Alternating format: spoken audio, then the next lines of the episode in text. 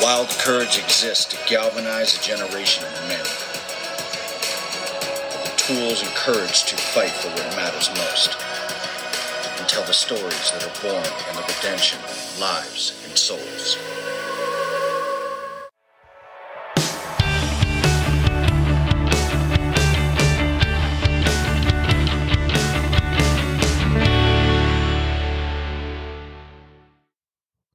Hey guys, welcome back or to the Wild Courage podcast. Today I am sitting on the second floor of the motel in Weatherford, Texas with my brother and good friend Randy Quartieri. Hmm. Thanks for having me. Dude, It's been too long. I know, way too long. We met in Texas, in Graham, Texas. What did we figure out like three and a half years Yeah, ago? it's been about three and a half years at the retreat in at Wildcatter. Yeah. Jason and Chris Valaton and Todd Pierce. Yep. I knew Todd back when I used to try to be a bareback rider. I mostly knew because when I'd see him up in the draws, like, damn it. so I'm going for second.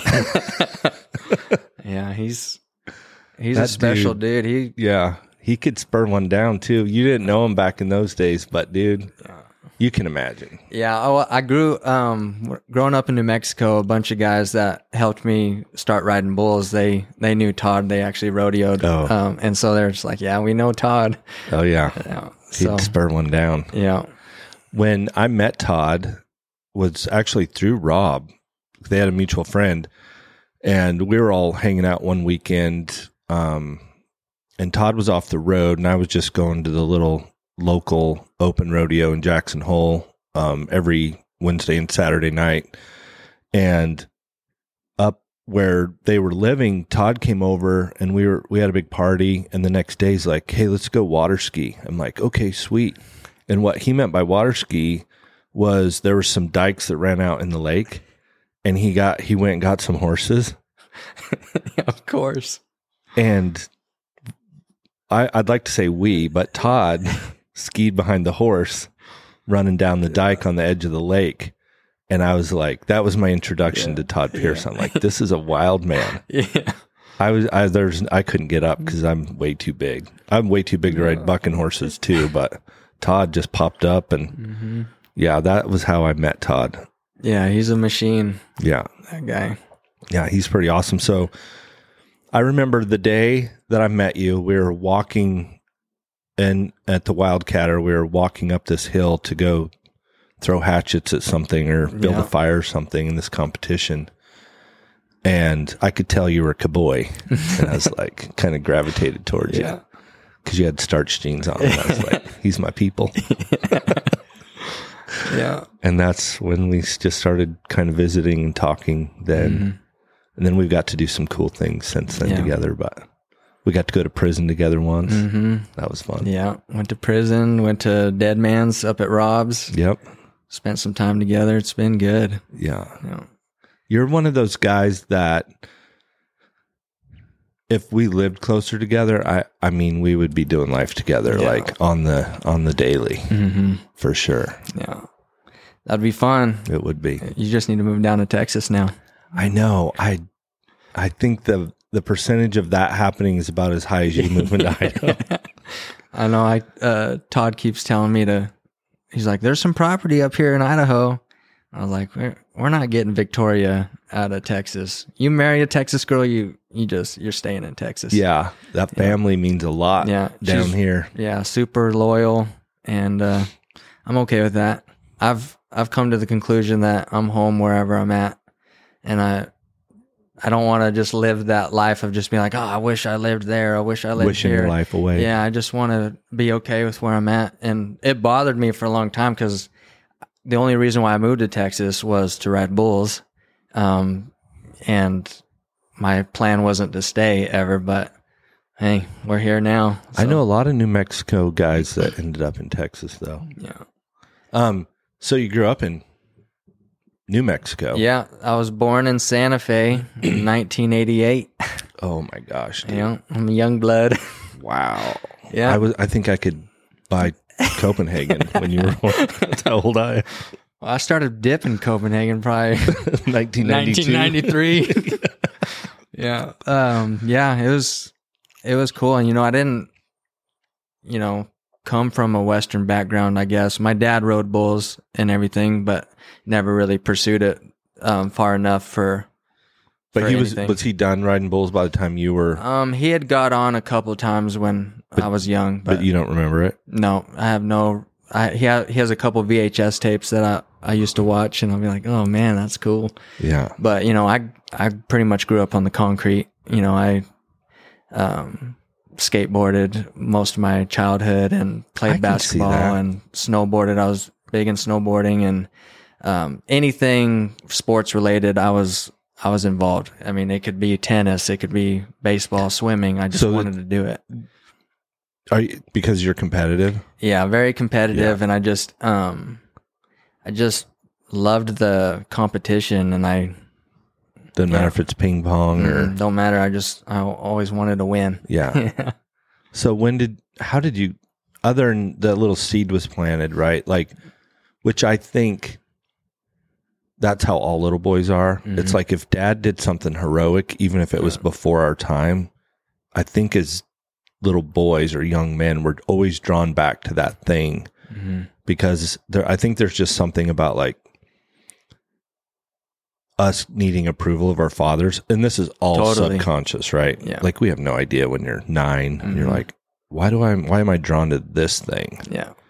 and it's like maybe if i can get good and as we get older it's like well what if i became better than him at this one thing then maybe the approval would be better different i don't know but i think i, I just see this pattern so much right Yeah.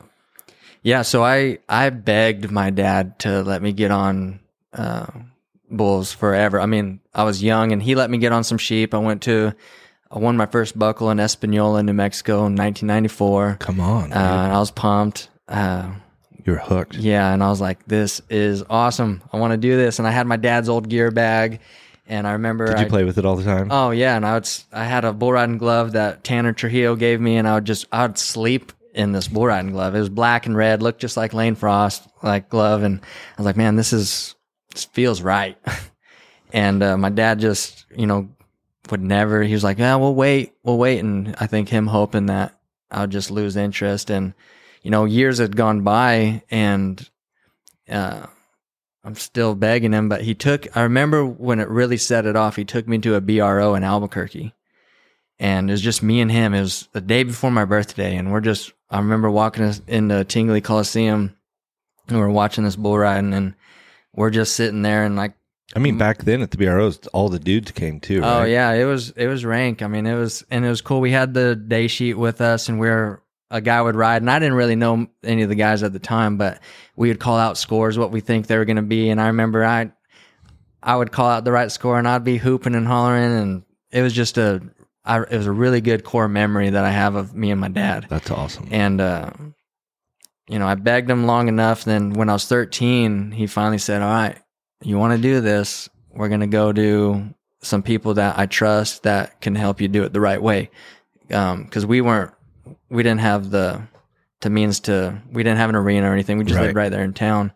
And so we went to Tanner and Patrick Trujillo's place in Abiquiu, New Mexico, and um, great bull riders. Um, Patrick made the first PBR World Finals, and so I was set up to to win pretty much. Just and got on my first bull when I was 13, and I was hooked. Like I was like, this is it. And uh, yeah, from 13 till I guess 24, I That was it. 24 or 25, I rode. Yeah. What was it about it?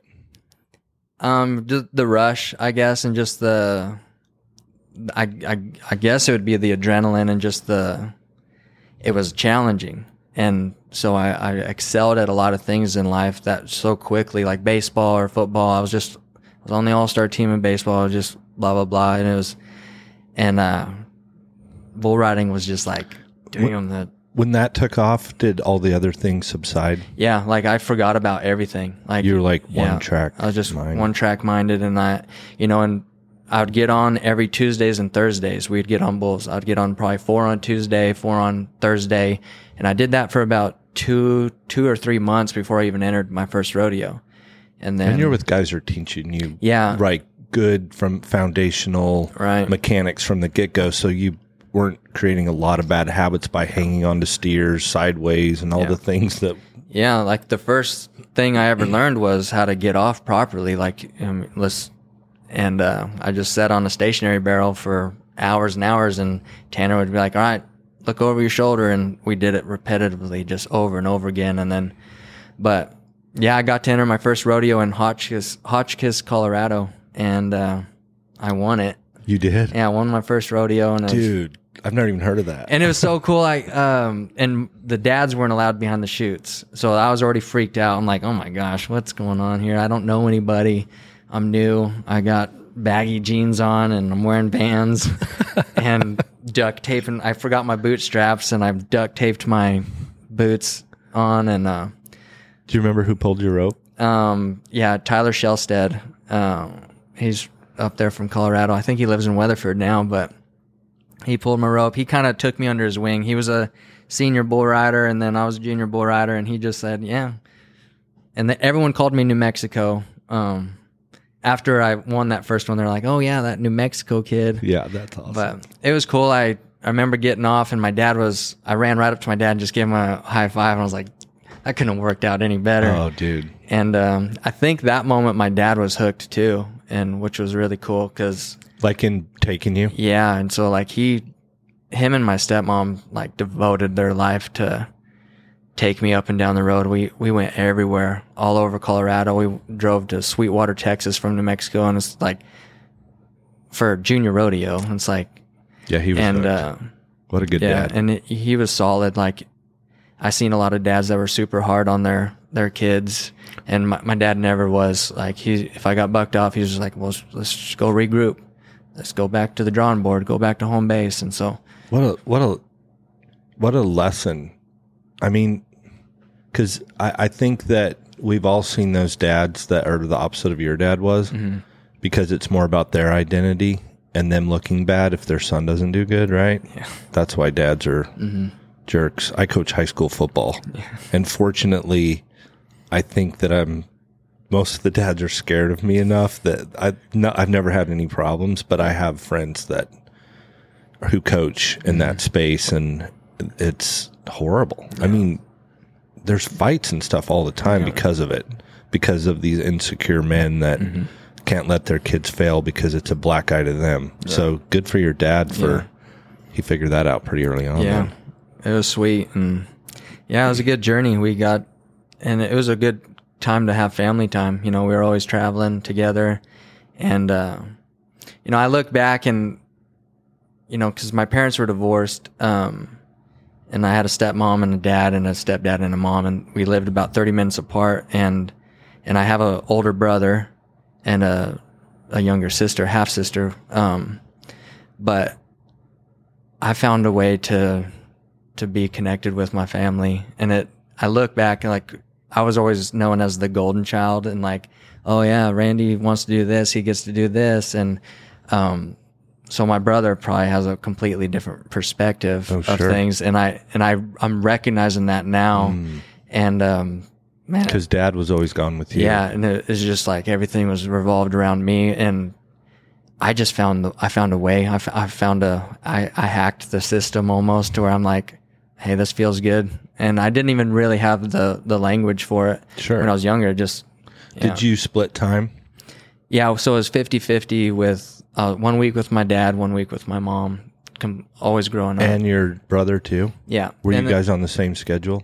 Um, we did until my brother got a vehicle, and then he would mostly just live with my mom. He never um Wouldn't come over as wouldn't much. come to dad's or anything. Um, but yeah, for the most part, 50-50. Is your half sister with your mom and stepdad or Um, yeah, so she was, and then and then my mom and stepdad got divorced um, when I was thirteen, and uh, was that hard on you? yeah, it it was because I thought it was my fault. Because Like we all do. yeah, like, That's the and, lie we all and I, I I like now obviously it's like yeah it wasn't my fault, but like for a long time I was like man did I do this like because there was some incidents where um like my stepdad would rough me up and he did it pretty good one night and I went to school and there it was obvious like something happened to me. I was like, yeah, I'll tell you exactly what happened to me. And cause I was so pissed off. Good and then, so they, um, and that, that kind of just started a big deal with, and I ended up living with my dad for a while at that time. And then mom and Jeff split ways. And then, and so it was really hard because Jeff had been in my life since I was probably a year old. So you don't remember life without him, No, for sure. And so, and he was great. He was a great stepdad. And, Until he wasn't. Um, yeah, and yeah, it's just kind of. Have a- you ever talked, seen him, bumped into Oh him? yeah. Well, I've I've seen him twice since when I was 13. I'm 35 now, and I actually sent him a super long message after Wildcatter, just like out of the Yeah, you did. yeah, and it was just like just trying to fill him up with how I see him. Yeah. And I and that anything that happened between us, like like I don't hold anything against him or anything. Like I I mostly talked about all the good things that I appreciated him. That's Like, awesome. He taught me how to tie my shoes. He taught me how to throw a baseball or oil my glove. Like he taught me a lot of things that I'm just like, man, like that. What a good dude to take the time and well, that's the kind of man that you are Mhm. to bring healing. But that's the cool thing about this narrow path, as we call it, right? Is Mm-hmm. as you go on it, it doesn't matter your position and age. The invitation is to go after wholeness and reconciliation with boundaries, like. But for you to reach out to him, Mm-hmm. that's pretty cool. Did he ever respond? yeah, and you know we have a pretty decent relationship. Like he'll message me, um, and he loves Olivia, my little girl, and I'll send him pictures and stuff. And I, I love him so much, and I love him that he's my sister's dad, and he Yeah. still has a special place in my heart Sure. too. But, um, yeah, he's still family to me, even though we don't even do not even close doing life together. Yeah, that's Um, okay though yeah. too. hmm Um, when is and your dad is he still married to? Yeah, today's his anniversary, 32 years. Nice. Yeah. Shout out, thirty-two years, dude. 32 years. That's awesome. Yeah. So, That's pretty cool. yeah, and Shelly, she's amazing. She's she's a rock star. She uh she when she met my dad, we were just too young. My brother and I were just off the wall crazy little kids and she just embraced it and yeah, we lived in a tiny little house. I think it was a one bedroom apartment, or two bedrooms. Uh, and I just remember like we were so poor. And my dad had a broke back at the time. We're eating beans and tortillas, and Shelly's just like, "Yeah, this is how we do it." And yeah, I I'm always impressed by step parents that embrace that hmm because they certainly don't have to, yeah, but I think it comes at a great sacrifice because as you now know because you have a child, mm like to raise somebody else's child the way that God intended for all this to happen, like that bond that you have with your own little one.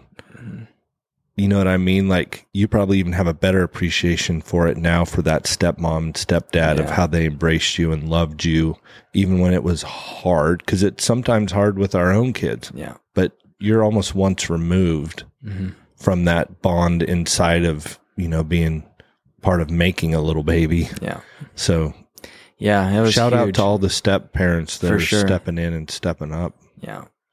Yeah. And she's, uh, you know, we could probably go into her story because it's pretty powerful. Like what happened with us is, you know, she, she, thankfully, she's been sober now for, I think, over 25 years, Dang. 20 some years. Um, but, you know, we've,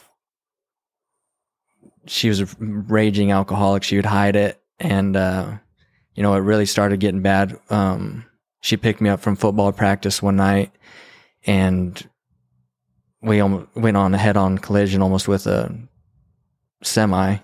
And, um, I just, it just, that's what started everything with like, I started seeing my dad and stepmom just freaking out. My dad got, he, we got home and there was no cell phones at the time. So he didn't know where we were. He was scared. He was running off of emotions. Um, long story short, Shelly gets admitted into a rehab, and now we're just trying to figure things out. And I'm I'm young. I'm like, what the hell's going Yeah, on your here? world's upside down. um, totally upside down. I just it's I'm freaking out, and um, I thought it was my fault again because I grabbed the steering wheel and we ended up in a ditch, crashed the truck, whatever. But uh, and then she gets out of rehab, and we're doing okay, like just okay, and uh, then a big deal happened, and she had ended up having to go back.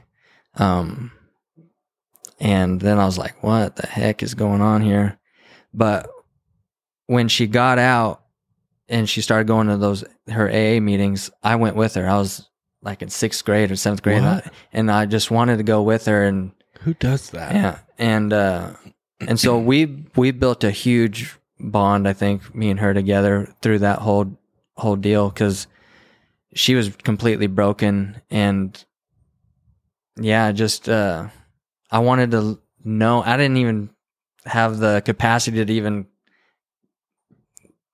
uh, everything that was going on, but I just wanted her to be healed. I wanted her to be better. I just was tired of seeing her sick and um yeah, long story short, it just she's been sober now and like we've been doing life together and it led her to, you know, as a believer. And, you know, we started going to church, but we we just didn't really know. Like and I like I we never grew up going to church. Like Okay. there's just no church at all. And and so we had that like good feeling like we'd go to church and but no connection, no relationship and it really started kicking into gear when um, high school rodeo when we started going to cowboy church and just kind of then it started like all right well this is this is Something to good this. yeah something to this and then when i went to college um my So bo- you rodeoed through high school? Like, did you high school rodeo? yeah high school rodeoed went to the high school finals in springfield illinois two years um ended up getting a scholarship to go to odessa which was huge just because all my heroes went to odessa Yeah. jim sharp ty murray carrillos um jerome davis and so i i was had the opportunity to go there for two years and we had a stacked team in odessa and bonner bolton um, i ended up living with him in college and he took me to my first real church. Like it was for college kids. It was called Invictus on Thursday nights, and we went there. And I just I sat up front, and I was like, man, this is something I've never heard or felt before. And I just think, um, the Holy Spirit just entered me, and I was like, mm. and yeah, and then it was just on from there. And then I, I just wanted to know about Jesus and who he was, and but I, I was still rodeoing at the time, and I was still So the conflict was Yeah. still there of like, you see these guys like, I rodeoed in the era with like um, Cody Custer. yeah So I would see him. yeah Then I would see guys like me who grew up in the church, knew the difference between right and wrong, but my flesh always won every Oh, weekend. yeah And so I was always in like, felt condemnation yeah because I, I wasn't on the same path as Cody Custer. yeah I was on the path Oh. of like I'd go to cowboy church sometimes so hungover that made me even feel worse. Like Mm-hmm. Yeah eventually I just quit going. yeah. I started playing games with myself. I said, oh, if I don't cuss or if I don't drink, and I'm going to ride my bull this weekend, like God's going to honor that. And Oh yeah, you start leveraging Yeah. your relationship with God to and win. It was like I was like, yeah, this is how we do it. And so like, and I played that game for a long time. Um, and then we started doing a bull riding camp out at, at my dad's place. My dad ended up moving to northern New Mexico and bought a nice little ranch, uh, built an arena, bunch of bunkhouses, and we started hosting a bull riding camp called Rod- Riding on Faith. And um, you know, we did it for over a decade. Decade. oh wow. Um, our first year we had seven students, and then you know year five we were capping it off at fifty. Um, and we'd have fifty kids. so your dad kind of went along the journey with finding his own relationship with the Lord yeah, through all of this. yeah. I think with everything that we went through with um, Shelly's testimony, and you know, I, I, I, I feel I, I feel like I'm a huge part in that too, just because the decision I made to just go to church one night and just I'm always curious. So I'm like, yeah, let's see what it's about. Like, and uh, so yeah, my parents, like Shelly and Dad, stepped up to the plate, and they they had a vision that they were going to bring all these kids and uh, instructors to northern New Mexico, and we are going to have a a bull riding camp for five days in the middle of nowhere, no cell phone service, and man, it was just amazing. We had some of the greatest instructors out there. We had the greatest bullfighters, and yeah, it was just uh, super special. And that's that's where I started really getting connected with Todd, and that's kind of just what's led me. Because he, because Todd, for anybody that doesn't know, he was kind of like the the pastor for the PBR for Yeah. what twenty years Yeah. or something, a over, long time. Yeah, over 15 years he Yeah. was that. And so like that was a good way to get him in with, you know, Travis Briscoe. It was a huge bull rider at the time. Cody Nance, LJ Jenkins, uh, Shane Proctor, Matt Austin, all and all of them would come to camp and and so we just would invite everybody. And so Todd Todd would come and he would do his demonstration there and also help with whatever he needed help to help with and he's just good good to be around and so then that's that's when i started asking him questions. Because because I, I was like man i trust this dude. Like i'm gonna start asking him some hard questions. And i i just remember telling him like dude i'm screwing up. I think i'm screwing up. And he's like and i remember he was washing mud off of his boots. And he's like oh yeah why do you think that? And so but that just opened up a door for us to start communicating. And um, through him like he's just been such a spiritual father to me best friend kind of thing um, and so yeah i've just tried to run with him as much as i can just he's a good teacher and Yeah, he's one in a ten million for sure, Yeah. or more. yeah Um, jumping kind of back to college though, yeah what was your relationship with alcohol like? Oh, I I just loved to party. I feel like I handled my booze pretty well, but I mean, I mean, who handles their booze well? I mean, Everybody thinks they yeah, I do. think they do, but I uh my main focus was um I just loved to party and I loved to chase girls, honestly. Like that was So, was you seem to have a, a bit more drive than I do? Mm-hmm. I liked rodeo for the lifestyle more than I. I, I got real honest with myself when I went on this journey. I, I don't know that I liked riding bucking horses. Mm-hmm. I liked being on the run from my life, and I liked that brotherhood because it was like a bunch of broken little boys that were just running wild, and I loved the party and the lifestyle. I didn't love riding bucking horses, and I wasn't that good at it. yeah. But oh man, I loved the shindig. I was addicted to the shindig. Yeah, well, that's But you, you really were, were. So this is my question: Were you there? What was first, riding bulls or partying? um Like, if you were to look back now and prioritize what you were really going for, I, I was prioritizing um, partying when I got to college. So like when I got there, like I, I was uh, very athletic and I, I feel like I was really gifted in riding, and but it could only get me so far. So I'd I'd I'd get by every now and then, cut a check, but I would never really ride the rank ones or the ones that I really needed to stay on, um, just because my focus was not there. Like I was consumed with where are we going after the rodeo or Where's the party? yeah, uh, all the time. Or is like, that girl going to be there? yeah, yeah. totally. And you know that lasted for two strong years, and then and then I met Ty.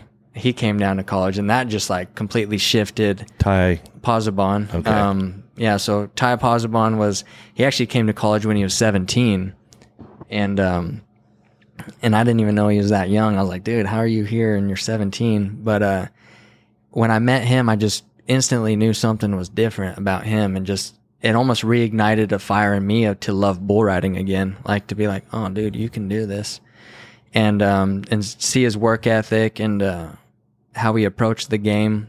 And he still liked to have fun, but his main focus was like, I want to be a world champion bull rider, and this is how I do it. And so I just locked arms with him, and wherever he went, I wanted to go, and we became super good friends. And Was he? So he was a little bit younger than you. he was a little bit younger, and um, he turned 18 in November. Um, yeah, November 9th was his birthday, and so shoot, we were in school from September, October, yeah, a couple months until he could turn 18. Right when he turned 18, I was like, let's go, let's go. And so I, You guys bought your permits? and- yeah, so I already had mine. Um, and so he bought his PBR card, um, his permit.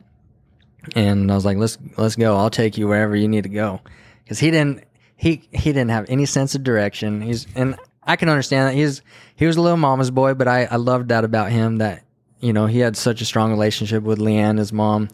And, uh, he just, I was just like, dude, you're dumber than a rock. You can't even get anywhere. Even if we have the Tom Tom on the screen, he's going to go in a different direction. I'm like, You let me pilot this yeah. thing. So I just, I'm glad that I was healthy enough to like my my mindset was like, oh, I want to. I see the good in you, and I want to do any anything I can to help you succeed. So you guys were kind of a good partnership because you both had something the other needed. Yeah, totally. And I and I still had the grit to get on, but like my main focus was almost I wanted to I I just I was like you got it. Like when you when you know someone has it Yeah. like and so I just wanted to drive him wherever he needed to go and I would enter too, but I I was like, yeah, we're not worried about me. Like Ty's going to make it. And um but yeah, we uh we went to Thibodaux, Louisiana on a Friday night and uh, then Arcadia, Florida on a on a Saturday afternoon perf. We didn't know that it was an afternoon perf, so we had to haul ass and go straight to Arcadia. Um, but you guys uh, were doing it up big time. yeah, and then we we traveled all over. We went to just about every PBR you could think of, Challenger Series, and um, And he was picking up checks. oh yeah, he was went. Were he- you getting a little here and there? yeah, and I, I was actually doing good at that time just because you you're as good as your company, I Yep. think, and you kind of step up to the plate. And so I would, I was actually doing probably the best that I have done in a long time, and I was like, man, this is sweet. And um, you know, I I won my first PBR in Canada with him. Like he got second, I got first, and so I was like, nice. I was like, hell yeah. but You- uh, you're driving now. Yeah, it was uh but it was cool. And then he ended up making it uh and that that kind of stung a little bit in a way. Just Making like it. he went to he made it the top To the- forty five in the world. So like he was seated. He's a PBR superstar and uh And so you're not traveling together anymore? not traveling anymore and I I remember at one point in my life, uh, I dropped him off at the Houston airport and I had no money. Like barely I probably had like seven bucks. And Ty was like, You gonna be all right? I'm like, Yeah, I'm good. And um, he flew off to I think Tucson or somewhere in Arizona to a bull riding and I could drive as far as I could go, which wasn't far out of Houston. I didn't have that much gas and I just stayed there in Houston just like contemplating like what am I doing with my life? Like Well, that's got to be really hard when you go all those miles with somebody and then they make it. yeah. And you said it stung a little bit, but Yeah. probably stung a lot. Yeah, I just um it really made me reflect on like what am I gonna do? And I still took me a long time to figure it out. Like I I, I was always a drifter. I always just I'm I am running. I was always running like I that's how my mom was. You know, I you know, she was always bouncing all over the place going we lived in like twenty different houses growing up. Like we just had to we're never comfortable.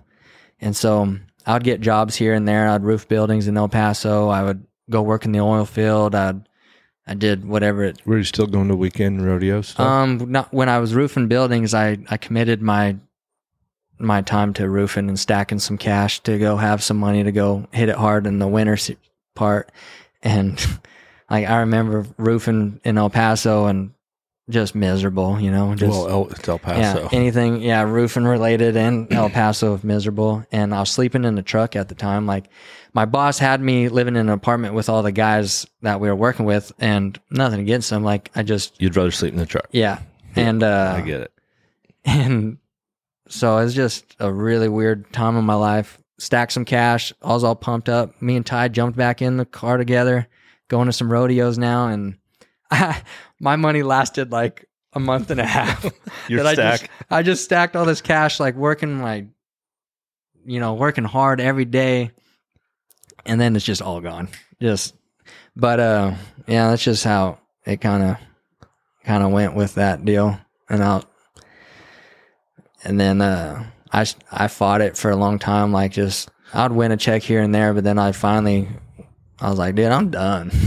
I can't do this anymore. Well, it's really hard. I, I should have quit probably three years before I did, but Yeah. again, being addicted to the shindig. But I went from high school sports, which was my identity, hmm to rodeo, which was the most important thing looking back now was that's who I was. Any accolades, any girls, anything I ever got was because of that arena. hmm And the thought of giving that up, because we all saw the guy at Mr. Lucky's bar in Phoenix that was a has been wearing that buckle from 1987. And I was terrified to have a jacket that was two years old. hmm And that was my last one. I mean, terrified. That's why I didn't quit. That's the only reason I didn't quit is because it was like, how am I going to get girls? Who's going to be my friend? Who, all those things. Did that play into your deal at all? Oh yeah, totally. Like I, it, the buckle thing mattered to me. Like I was like, man, I, I need to win something. This is this says 2009. I need to, you know, I did, and it was in my identity. I just my success determined like who I was, and um, yeah, I just and I, but I was, I have such a huge community of friends, and so like I they loved me for who Randy is. Like Yeah. they don't give a shit about how good of a bull rider I am. And And I would say that I had that too, but to me, that didn't seem like enough yeah, because I just didn't want to be in has been. Man. oh yeah, totally. And and you know when I stopped riding bulls, I got into videoing, which almost was a medication through. Because you still got to be there. Yeah, and but you know I started videoing, and then I really started being seen. And I was like, oh yeah, here we go. Like I'm on top of the world. And uh because it replaced the identity from being yeah. this bull rider to being like this guy that is really really good at this thing Yeah. And you're also not the guy just there with your buddies rodeo and pulling ropes Mhm. and everybody's kind of like why is that dude here Yeah. right Yeah, totally. And it gave you a purpose yeah. And and I so how did that happen well, yeah, I always had a camera in my hand, like videoing our rides and stuff. Um, and then when I got to college, like I had a program on my computer that I can just put our rides together, put some music, and you know, me and Ty were always making uh, little edits of our rides and you know, just goofing off, clipping and, the good parts yeah, together Yeah, and uh, people liked it. People enjoyed seeing it, and I just, man, it just made me so happy to put something together and see a finished product. I was like, oh man, this is cool. and satisfying Yeah. And uh I never in a million years would have thought I would be able to do it for a living just because the cameras we had I mean the cameras that were producing really great stuff were just out of reach for me. So like I just had like these little flip phone uh or flip cameras or a GoPro or a little uh like DVS camcorder and uh but it just turned into someone asked me to film their wedding one day. They paid me like two thousand dollars. I was like, "Oh, "You're gonna pay me to film your wedding? Sure, great, I'll be there." I filmed it on like a camo hunting camera. but then, yeah, it just took off, and I think the the relationship I built with like a lot of people in the industry, Western industry, they're just already like, "Hey, we want to come film this or film that," and I was like, "Yep." Anywhere I could go, I would go. And I, I remember driving all the way to Salinas, California, um, to the, film the bullfights out there. And I had, I literally had $30 to my name and, um, Cody Emerson won it. And I think he gave me, um, like a hundred bucks and that got me back to New Mexico. Um, I was in my Monte Carlo, but I, I would, I was literally taking any opportunity that I could to just go get better and anything filming related. I was like wanting to do it. And then, and then it just exploded. Then I got some big contracts and I was like, oh my gosh, I'm making more money than I ever have in my life. and doing something that you were passionate about Yeah. that just kind of had this real organic start Yeah. to it right Yeah, totally organic and super seamless from bull riding into filming. And yeah, it just took off. And then, you know, I start, we, me and Dale Brisby, we did that deal for a long time. Like, I think I, you know, he got me in right at the start that I was doing it. So I was, How how did that all go down? I've never even asked you Yeah, really about any of uh, that. yeah. So I was actually living in Louisiana with my buddy DJ Domingue, and he's a character too. And Dale was already putting out some videos. And so me and DJ put out some videos like calling out Dale, just like stirring the pot. a Oh, really? bit. Yeah. That's awesome. Were- I didn't know that. They were hilarious, and uh, I don't think Dale liked them too much, but um, they're they're funny. And then and then uh, yeah, we're jumping all over the place here. But um, then I met my wife, my you know Victoria, and we started dating, and then I started like saying I, I need to get something more consistent, a little more steady, and so How did you meet her? um, met her in Las Vegas at the PBR finals, and I, I was hanging out with all the people, Jim Sharp, and we're sitting there at the bar at South Point and just kind of shooting the shit. And Jim McLean, a old bullfighter, um, handed me these drinks. Said, "Hey, can you come help me bring these drinks to these ladies?" And one was Victoria's aunt, and one was Victoria. And I was like, instantly, I was like, "Oh my gosh!" Like the music goes off, everything, yeah. and I Some doves fly away. hand her this drink and she was like and then it there's like a record stop she's like what is this and i was like oh the i don't know jim told me to bring I don't know what this is, but here yeah you should yeah, drink. you should drink it right, see you later and then uh yeah i didn't and i was like man i lost my shot but then i got the courage to go talk to her which that was really rare for me i always wanted them to come talk to me Yeah. first and then i have leverage but um yeah, I went and talked to her, and then I was putting up metal buildings at the time too. And so the, our next job was in her hometown where she was living, and so we just started connecting and going out to eat. And I told her the first night I wanted to marry her, and I was like, "Yeah, I want to marry you." and uh, so yeah, we just started doing life together, and it was really rare for Randy to have a girlfriend. Like I just people didn't know me to be tied down to any one girl. Yeah. And so I was just super in love with her and I wanted to do anything with her. How And, old were you when you met her? Um, I was 24. I think, yeah, 24. And, uh, But you were done riding bulls. I had, I had rode probably three more months after we had met, maybe a little longer. I tried to make one more Run. final run at it, and then she was at my last bull ride, and we went to it was in Beaumont or not not Beaumont, uh, Belton had a PBR, and I was in first section. I was like the second bull rider out. Got I mean one jumped right out there. And I went to locker room. I was like I'm out. I was like I'm done. And I told her I was like that's it. I can't do it. Hope you're not Yeah. in love with me because I'm a bull rider. Yeah, and I was like, uh, this ain't it. I'm just not having fun anymore. And right before I even, right before the riding started, I walked in the locker room. I was like, I'm just, why am I here? Like, I'm just either going to get hurt or just, like, it's stupid. And so, yeah, I made a decision to stop. And then um, I got the invite from Dale to come to his house, and he was living in College Station at the time. And an, another like great decision that I think I made that it was really uncomfortable for me because I didn't know him, and I was like, I don't know what to expect, but it's worth a shot. So drove drove over there, and we filmed like three videos, and it just like instantly like, all right, let's do this. just clicked. Yeah, and um, he was going through like some weird transitions at the time, and didn't know if he was going to pursue the brand of rodeo time. And I was like, and I remember there was a guy shooting his horse, and he's just kind of venting to me, and I'm just like pumping him up. I'm like, dude, can you only imagine? Like, if you just keep going, like it's going to turn into this and that and that. And I'm just really optimistic about everything, and um, I would love to hear his side of the story on that, just because it was it was kind of funny because this this guy's shooting his horse and he's like, "Oh, dude, I might have to do this for free." He's like broke over here, not about ready to give everything up. Yeah.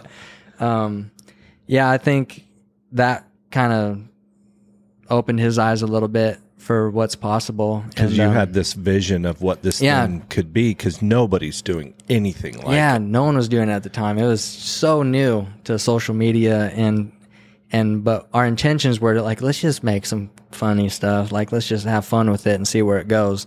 And he would pay me in product, so he'd give me T-shirts and a hat and a couple stickers. I'm like, yeah, no problem, dude. I'm, we're good. Like let's just keep going. And then and then it started elevating. Like, all right, here's seven hundred bucks for this video, and then and then then we're getting sponsorship money, and then like it's like here's this and that and that, and I was like, wow, I haven't made this much money in my entire life. Uh, this this is awesome, and we got to go all over the place to to shoot these videos, and then And and you guys were really like formed a team, right? Like we're you were probably because I know you how creative you are. Mm-hmm. Did you get to have creative input in a lot Oh, of yeah. the things you were doing? And that's one thing that I liked about him is he's like, man, just do you. Just, you know, he had really no control over any of the thing that I edited, but we would have like little power talks in the morning and be like, oh, what if we film it like this? Or here's some ideas. And we, we would kind of just wing it and, and have fun with it. And yeah, it just exploded and turned into a huge deal. And then we ended up you know, we parted ways three years ago, but we're, and it burned the shit out of me. Like I was like super bitter and miserable about it for a long time. Uh, but we're good now. Like I, there's still little moments that I, I catch myself, but overall, like it's, it's opened up all these other doors for me that I, I can see the good in. well, it has to be hard to be with something and someone and build something from nothing Mm-hmm. and then to step away from it and to see the trajectory of it still Mm-hmm. climb. I, I've been involved in certain s- situations like that, and I'm not projecting on you that this was you, but I was like, "Oh yeah, this some bitch gonna burn down when I leave, Yeah. boy. Yeah. Like, I- good luck." Yeah. And then it, it still Mm-hmm. climbed and did well, Yeah. and I was like, my pride. I was like, "Gosh, Yeah. did I make the right choice?" Mm-hmm. Scary. Yeah, I know. I I think about that a lot, and uh, just where where he's at now. And but now, like I communicate with him, and I, you know, I, we're starting to build up a relationship again. And he's coming out. Uh, we buck bulls every, just about every day in Stephenville, and sometimes he'll come out and bring his interns. And so it's it's been really cool to just kind of rekindle some things. And we haven't talked about anything, which kind of I don't like because I, I wear my heart on my sleeve. I was Yeah. like, let's just talk about it, dude. Come on.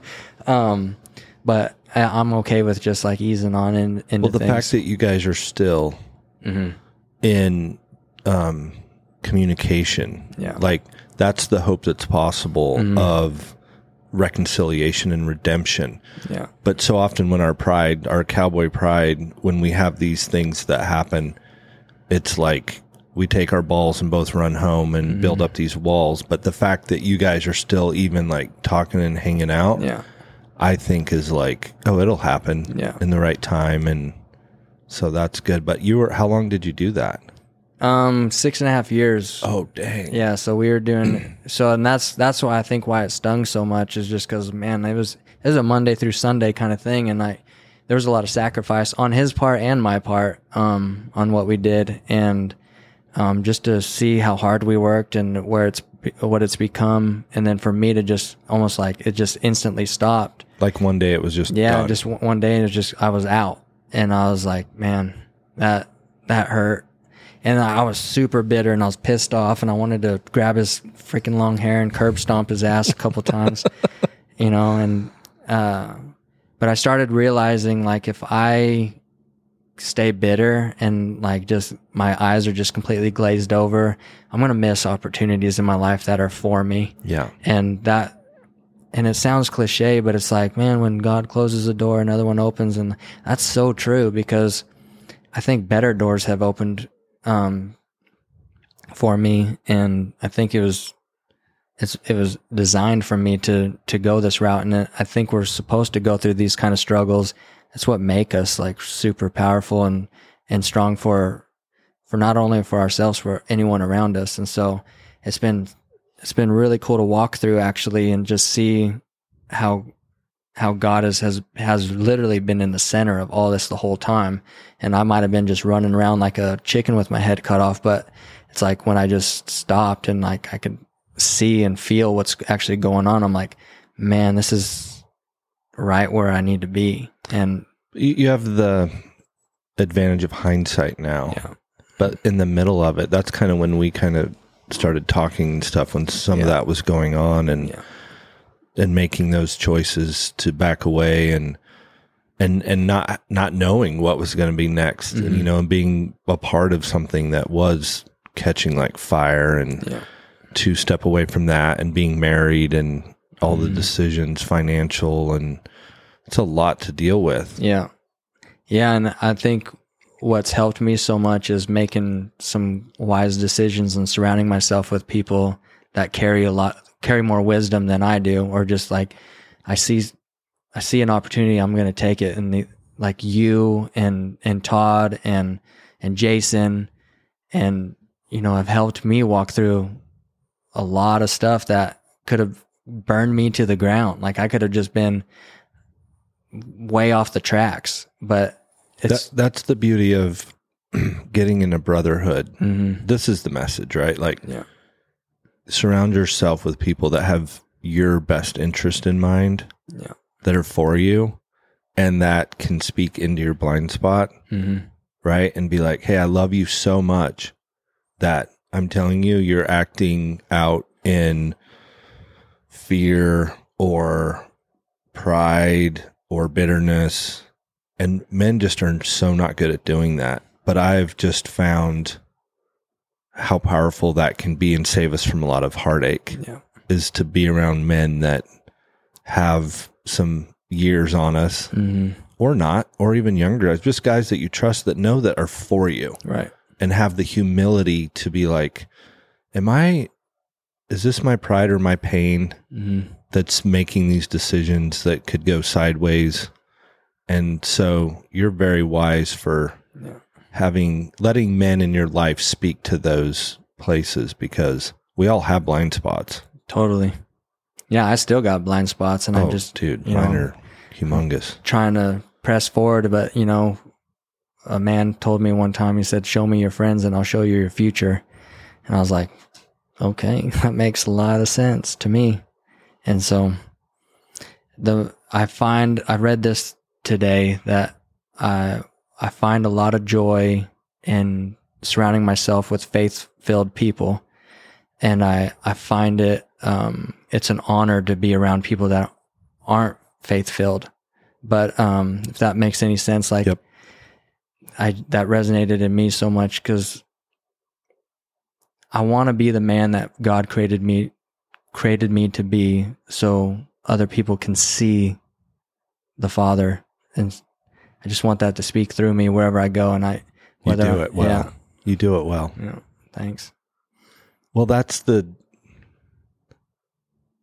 We don't need more people preaching at hmm the people that aren't where we're at. I've had more people come to me and ask me questions about the peace that I carry. Like how how are you so peaceful in all these situations? Mhm. And it's like, well, let me tell you. yeah, Instead of me handing, standing on the corner yelling at people that yeah, gay people and people who have abortions are going to burn in hell. Mm-hmm. I've just never seen that work. yeah, yeah. It doesn't work. It doesn't work. hmm But living a, a noble life as you can, right, in our humanness and in our flawed, sinful nature and in the flesh that we still walk in sometimes, I just have seen people be more receptive to walking it out and fighting for the things that matter most Yeah. like our wives and our children and this brotherhood and going out amongst them. I don't shield myself with believers, hmm but my inner circle, Yeah. Yeah, you dude, gotta have they're that. powerful. Yeah. They're powerful men of God. But I, you know, I, I, I don't know if I mentioned this on here, but I have we have guys that come to our fires in my barn, everywhere from Mormon to agnostics. hmm And I've asked my brothers who are agnostic openly. They're like, when we pray and stuff, they just do whatever. I'm like, why do you keep coming? Like, I, I really am curious. I love you, but I want to know. Mhm. And they're like, they both, they've all said the same thing. You don't judge, you don't judge me. Yeah. You love me right where I'm at, and I Mhm. feel loved by you and you guys and these men. And I'm like, what a What a beautiful. That's how Jesus would Mm-hmm. Yeah, roll. You know, that's- that's how he did roll. Yeah, that's the heart of God. That's what everyone should feel that because that's that's the truth. That's what it is. It's there's no shame. There's no con. You know, it's just it's pure There's- love. yeah, there's Pure- no condemnation Yeah. in love. His love. yeah. Yeah, that's beautiful. No, that's cool. I want to get up there one day. I know you need to come to one of Yeah. our retreats, bro. You would love it. That'd be sweet. Um, so you get married. Yeah. How long did you date? We dated for two years, Oh, and then that's very good. and then we just said let's let's do it. So And, at like 24, you got married. Um, let's see. We got married. What is it? Uh, it'll be seven years ago, December. So you were young. Yeah, And I was young. and And, it's been easy since you got married, right? It's been perfect. oh yeah, it's been so perfect. No, no, we've had we've had a couple shit storms, and um, you know, uh, choked up. Like twenty days before we get married, Ty kills himself.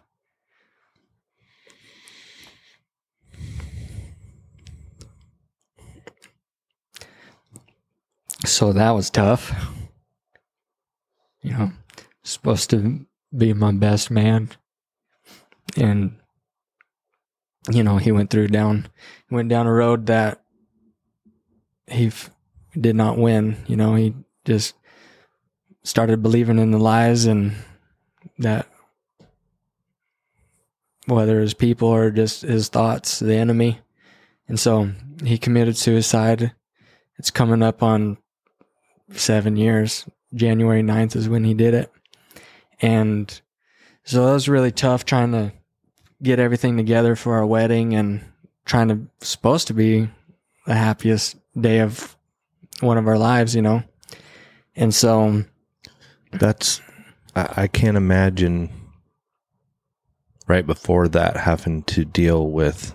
I mean, he was your brother and best Mhm. friend. yeah, I mean, we did everything together, talked just about every day, and I knew he was going through problems.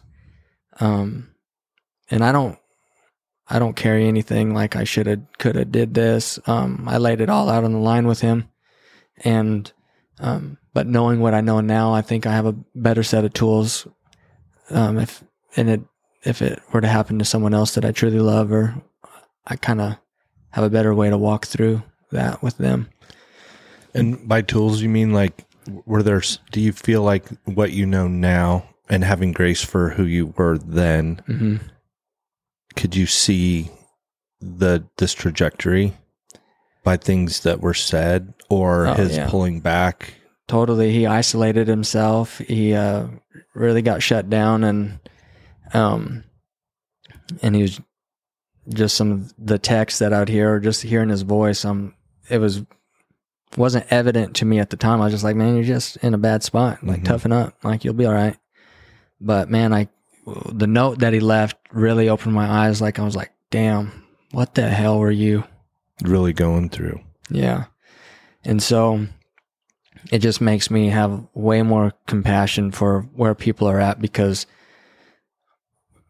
knowing Ty and him being one of the toughest dudes I know, for him to go through with what he did, it's like, man, there's It can happen to anyone. yeah. And so um it's been really cool to actually walk through that and uh it sucks that we lost him so so young. Um but what it's done moving forward is it's opened up a lot of doors and there's a there's more uh people aware of the situation and they started a foundation and there's an outreach that where um, guys that are dealing with head injuries or even just lost in their thoughts, they can reach out to one of us, one of his buddies. We'll answer anytime. We'll answer uh, Facebook, Instagram, whatever. And uh, I think we can do more, obviously, but I think we're on the right track with helping other bull riders and athletes. Yeah, I think this this is the best way you can honor someone, right? That's that's been through that and what you've gone through and his family, and at large is what Wild Courage is about, right? Is why your story matters hmm because if we can get guys to start thinking about the emotional and mental aspect of this life instead of stuffing it all down, hmm I think that it's my hope with all of this, Randy, is that we can get guys before they need to call the 1 800 number, Yeah. before it gets there. hmm Like, don't push stuff down. This is why this happens. This is why Yeah. I played Russian roulette. Yeah. Like, literally hmm with a gun in my mouth because I didn't know how to talk about anything. I didn't know how to let anyone in. I didn't think that at that point I was worth letting anyone in. hmm And so this conversation, I know it's hard, but it's so important. And I'm so Yeah. grateful that you and I are having it because I think that we've all almost have experienced this at some level. hmm Maybe not your best friend, but we know somebody who knows somebody that this has happened to. And I think that it's having these types of conversations that gives permission Yeah. to the guys and gals listening to your story of it's okay to talk to someone. It's okay Yeah. to trust someone and let someone into that place that you think you're all alone in and nobody would understand. Yeah. There are people that would understand, right? Totally. And it'll literally will set you free. I mean, that I just, you know, and knowing Ty, like he was, he didn't want to talk about the stuff that were, was eating him up because he just thought it was weak. Like Yep. it was just a weak thing to say. But, um, yeah, moving forward, like it's just vulnerability is the antidote to the poison in our body. It is. And It it- kills shame. yeah, totally. And yeah, and I've had to walk through that of just really being open about things that I was like, "Oh, I'm not talking about this. Dude, Yeah. I, that's one of the things I love about you, and we're not going to get Mhm. into any of any of it, but yeah. you take such big swings with vulnerability Mhm. when we're together, and I think that's to our point. I'm closer with you, and I love you more because you've let me into some things Mhm. that cost you something to share with me. Yeah. And it's the opposite of what we think, right? I say this all the time. Like that what keeps us from that is if you really knew me and the things I've Mhm. done and the things I'm thinking, Mhm. there's no way in hell you're gonna like me, let alone love me and accept me. And it's the opposite. Yeah. Like I love you more Yeah. because of the things you've let me into that were super hard Yeah. for you to tell me at the time. And that's that's the truth Mhm. if you surround yourself with the right people. Yeah. And I get why people don't because they're like, oh, I tried to share with my buddy Yeah. this thing or a girlfriend, and then it gets sideways, and then they use that against them. Yeah. That's that's why the older wise counsel I think is important too, Yeah. is to surround yourself with some guys that have been on this road for a while and are going to hold space for your story Mhm. and listen and love you through it. Yeah. Otherwise, it's I get the risk of it because we've all been betrayed Yeah. by sharing something with somebody we shouldn't have. Mhm. It's not what we shared; it's who we shared it with. Yeah, exactly. Yeah. it's, that's one thing that I'm thankful for you guys is I was able to you guys were able to meet me where I'm at and love me for who I am and I felt safe. Like it wasn't like, oh, I'm going to get called a weirdo or sick-minded person or it's like well, this is where I'm at. I want to share it and but it's really important who you share it with. Yeah, because I've seen it go the opposite.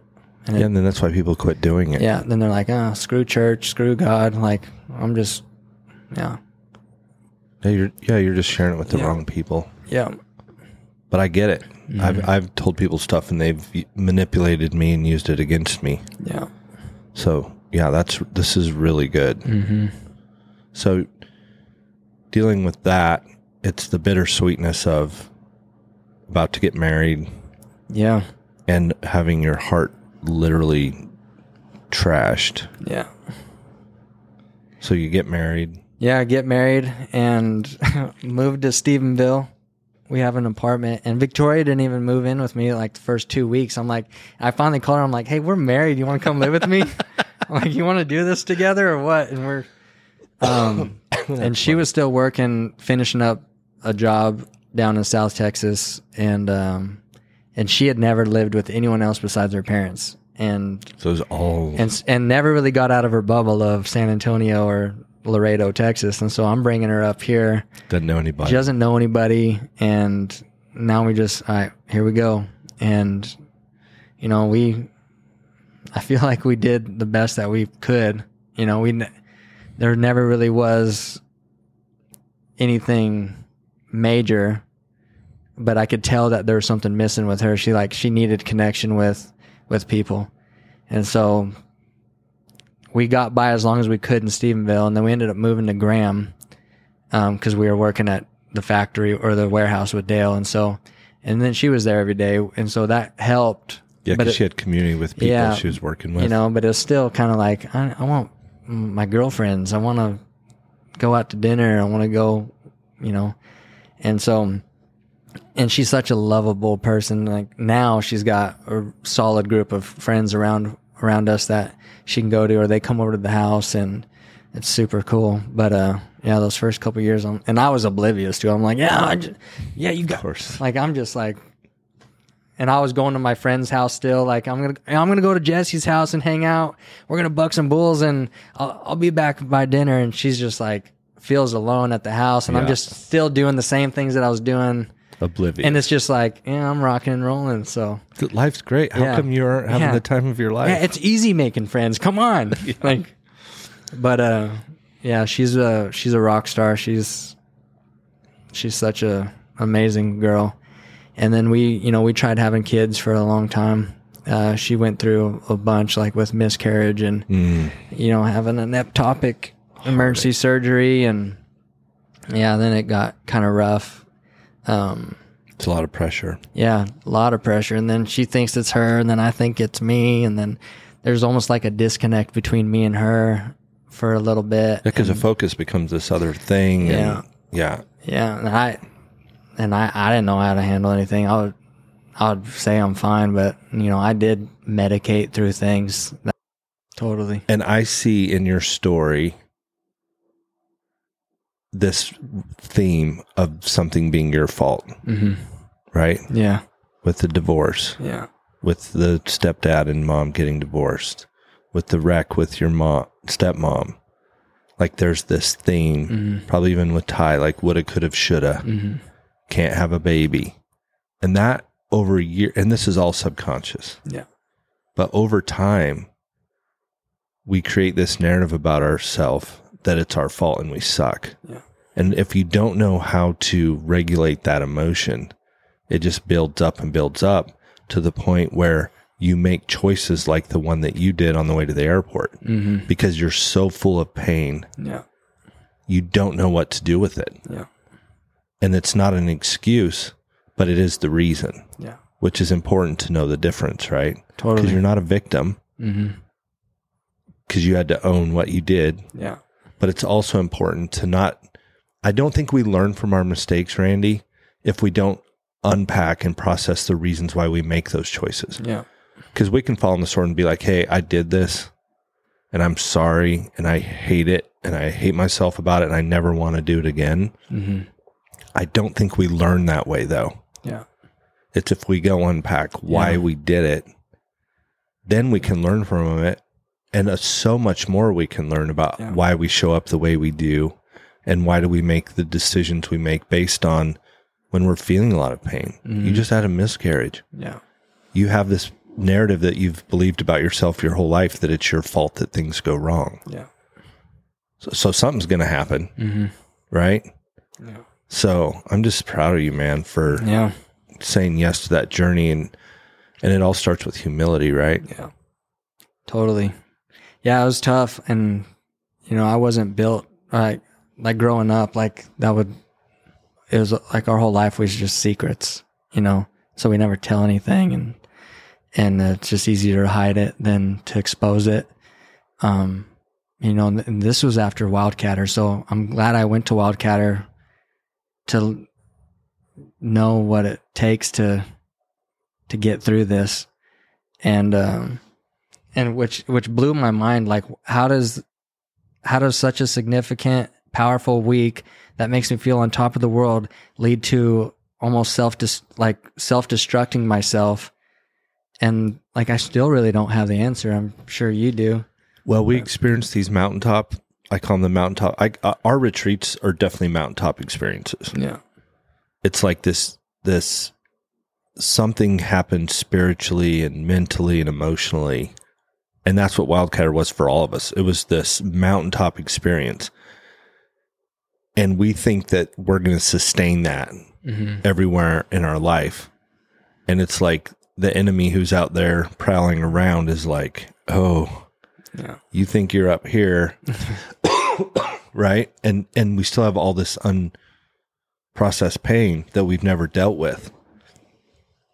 And so we come off the mountaintop experience with this preconceived notion that we're going to live up here now. And then the reality of life hits. Yeah. And marriage and kids and work and finances and all the stuff we brought to that mountaintop experience. And it's like, oh no, mm-hmm. that was set aside for that weekend and can be marked by heaven and be all these beautiful things that it was. But that doesn't mean that we don't have to go do the work. Mm-hmm. And I literally, after our spring retreat, I'm like, we're not doing them anymore because I feel like sometimes we're leaving guys in worse shape because they've experienced and tasted and seen that he is good. Mm-hmm. And now they know what it's like. And then they go home and what their life experiences at home is even lower because they've seen that this is good. That's why th- at the last retreat, I'm like, we're not doing this unless we have a plan set up with Britain for these guys to mm, follow up, follow up, yeah, and do some aftercare.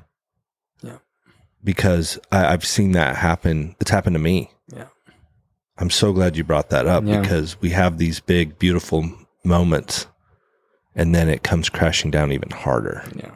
And then we're more um we have more shame than we did before too, right? Yeah. I would imagine you felt Yeah, well I felt I felt like what the heck just happened? Like and I never really used the term like I'm mad at God. I don't know if I've ever but I was I almost felt like I was like, well, I'm out.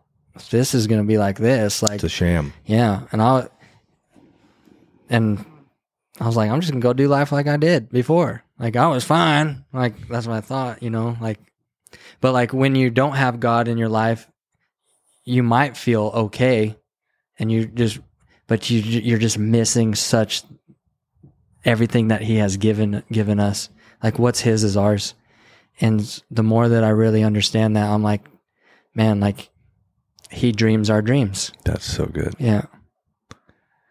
Well, so, I like said, man, I miss you. Yeah, I miss you too. so good to see you. Hopefully, we can go to prison together again yeah, sometime. I know. Which one did we go in? It, it was, was in it? Oregon. Yeah. Yeah. I was so nervous because they like kind of do the background check, and I'm like, mm. oh, what if they keep me in here? You know, like yeah. it's like still when we were ta- we were talking the other night, like we were coming home from Oklahoma and my buddy Tyler was driving. It's like three in the morning and he kind of rushed through a stop sign. And there was a cop on the corner. And I'm just like, mm. I, I'm so scared still of getting pulled over because I drove around for like five years without a driver's license because mm. I had all these arrest warrants in these different yeah. states and I couldn't get a license. And so going into that prison with you and Todd and mm. Doc to do you know the ministry work yeah. and stuff with the horses is was like dude i was so i was i was like pouring sweat because i'm like i know that they're gonna find out mm-hmm. something and i haven't cleaned up all my messes yeah. somehow and they're gonna be like you're staying you're in here we got you oh that's funny so yeah i'm still terrified of yeah. cops i haven't been pulled over and gotten a ticket yeah since I got all my stuff straight like six years ago. I almost feel like I need to just get pulled over. Yeah and get I'll a call, ticket. I'll call a buddy of mine here. I was like, hey, there's a guy in this Yeah. red rental car. Can do me a favor. light him up? Yeah. Take him to jail. Well, no, I don't need to go to jail. Just I just need to get a ticket Yeah. to know that I'm not going to go to jail Yeah. again.